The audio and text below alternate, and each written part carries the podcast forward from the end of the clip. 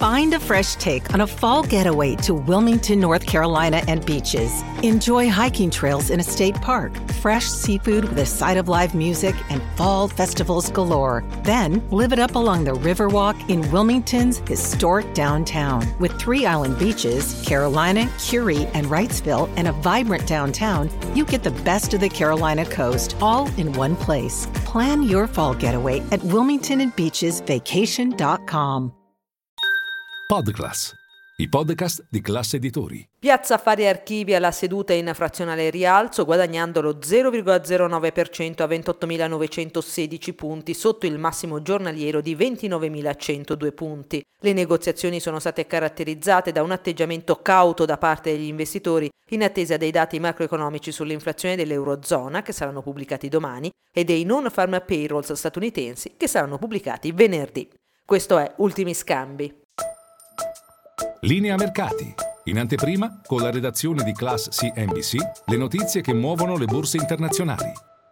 Un rallentamento degli indici è stato registrato poco dopo la pubblicazione dei dati sulla fiducia economica che hanno mostrato una contrazione su tutta la linea. Nel pomeriggio è stato pubblicato il dato preliminare di agosto relativo all'andamento dell'inflazione in Germania a quota 0,3% su base mensile e 6,1% su base annuale. Negli Stati Uniti la stima ADP di agosto sull'occupazione nel settore privato ha registrato un incremento dei posti di lavoro di 177.000 unità, un valore inferiore rispetto ai 371.000 unità del mese precedente, mentre la stima preliminare del PIL del secondo trimestre è stata rivista al ribasso a più 2,1% trimestre su trimestre dal precedente più 2,4%. Per quanto riguarda l'azionario milanese, focus sulla banca Monte dei Paschi di Siena, che ha chiuso in progresso di due punti percentuali dopo aver collocato con successo un'obbligazione senior preferred da 500 milioni di euro con cedola del 6,75%. La raccolta ordine ha superato i 700 milioni di euro.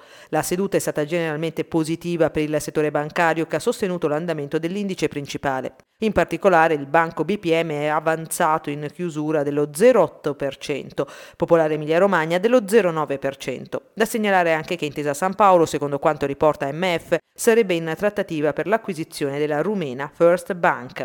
In evidenza anche Saipem che guadagna l'1,98% in scia la notizia dell'accordo da 73 milioni di dollari stretto con BW Energy, reso noto ieri. Sempre tra le blue chip da segnalare la chiusura di Nexi più 1,3%, Leonardo più 1% e CNH più 1,05%. Per converso, Stellantis lascia sul terreno lo 0,3%. Secondo i dati ACEA di luglio, nell'Unione Europea il gruppo ha registrato una flessione del 6% delle immatricolazioni, in controtendenza rispetto a tutte le altre aziende del settore. Infine, fuori dal paniere principale, faro su Brunello Cucinelli, più 6,7%, che ha chiuso il primo semestre con un utile netto di 66,7 milioni di euro, in crescita di quasi 32 punti percentuali rispetto allo stesso periodo dell'anno precedente.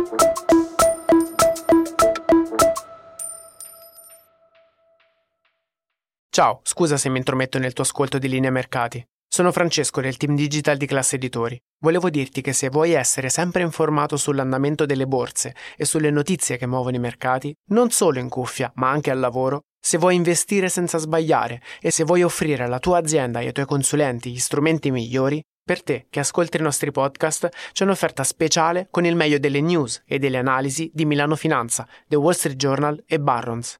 Trovi tutte le info nel sommario di questa puntata.